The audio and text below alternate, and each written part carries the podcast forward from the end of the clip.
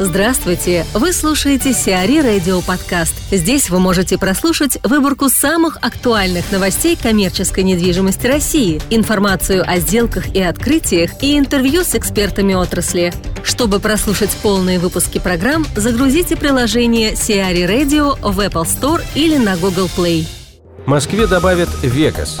Конце 2019 года Crocus Group планирует открыть торгово-развлекательный комплекс «Вегас» рядом со станцией метро Саларьево. Объем инвестиций в проект составит примерно 15 миллиардов рублей, а общая площадь более 300 тысяч квадратных метров. Напомним, в районе Кунцево 21 сентября 2017 года был открыт третий ТРК «Вегас» от Crocus Group.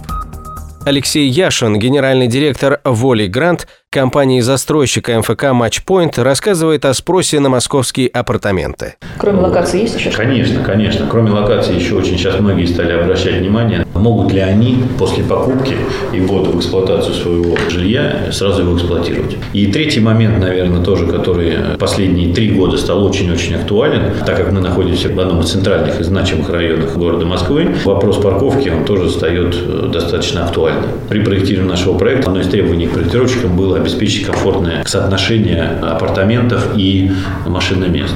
У нас коэффициент один к одному. Вы как-то изучали портрет вообще своего покупателя? Кто эти люди? Я вам так скажу, что когда мы приступали в 2013 году к реализации этого проекта, да, вот у нас был такой портрет клиента. Это вот холостые, квартиры для пиджака и так далее, и так далее. Но когда мы открыли продажи и стали реализовывать, у нас картина клиента поменялась диаметрально противоположно. Mm. Это семейные люди, семейные люди, один-два ребенка, имеющие mm-hmm. в семье. И вот как раз именно которые ценят очень важное свое время. То есть у нас практически все семейные. И любят спорт. Они любят, э, скажем, эффективно тратить свои ресурсы, коими являются средства, время.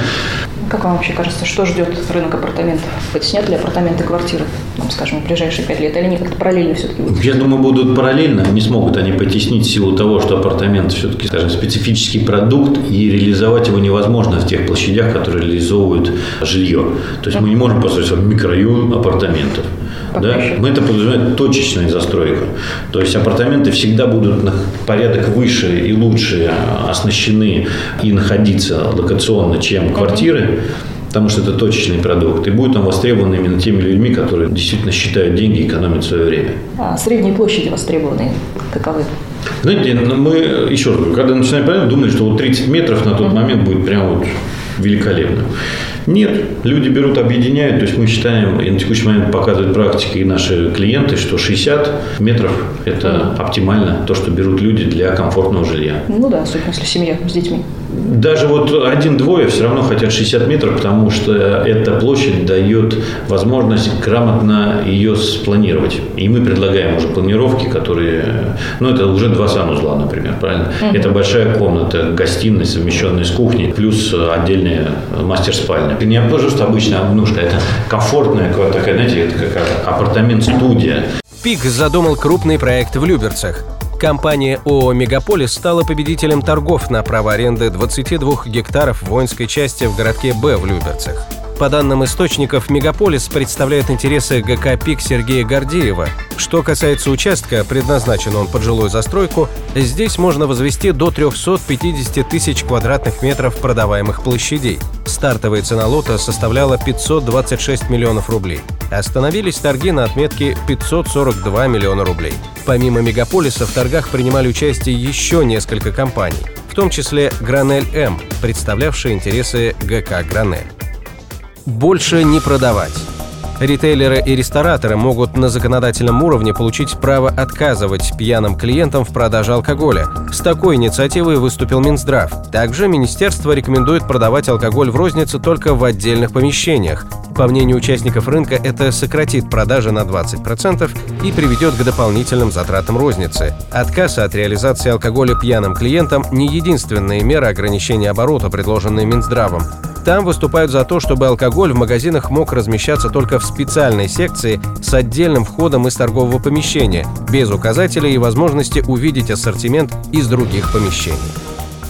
Покупка по фото – новый тренд – LaModa запустила в своем мобильном приложении функцию поиска вещей по фотографии. Теперь пользователь сможет выбрать изображение с телефона или сделать снимок, нажав на кнопку фотоаппарата рядом с поисковой строкой.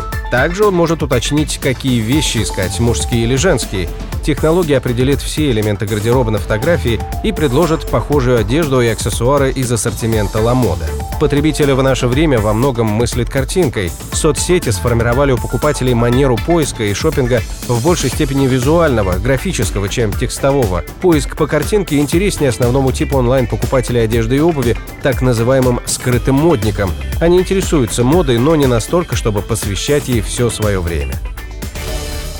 Сиари Радио. Эксклюзивные рубрики «За и против», «Ноу-хау», «Ремейк», «Новые форматы». Слушайте в полных выпусках программ в приложении Сиари Radio. Приложение доступно в Apple Store и на Google Play. Более подробная информация на сайте siari.ru slash radio.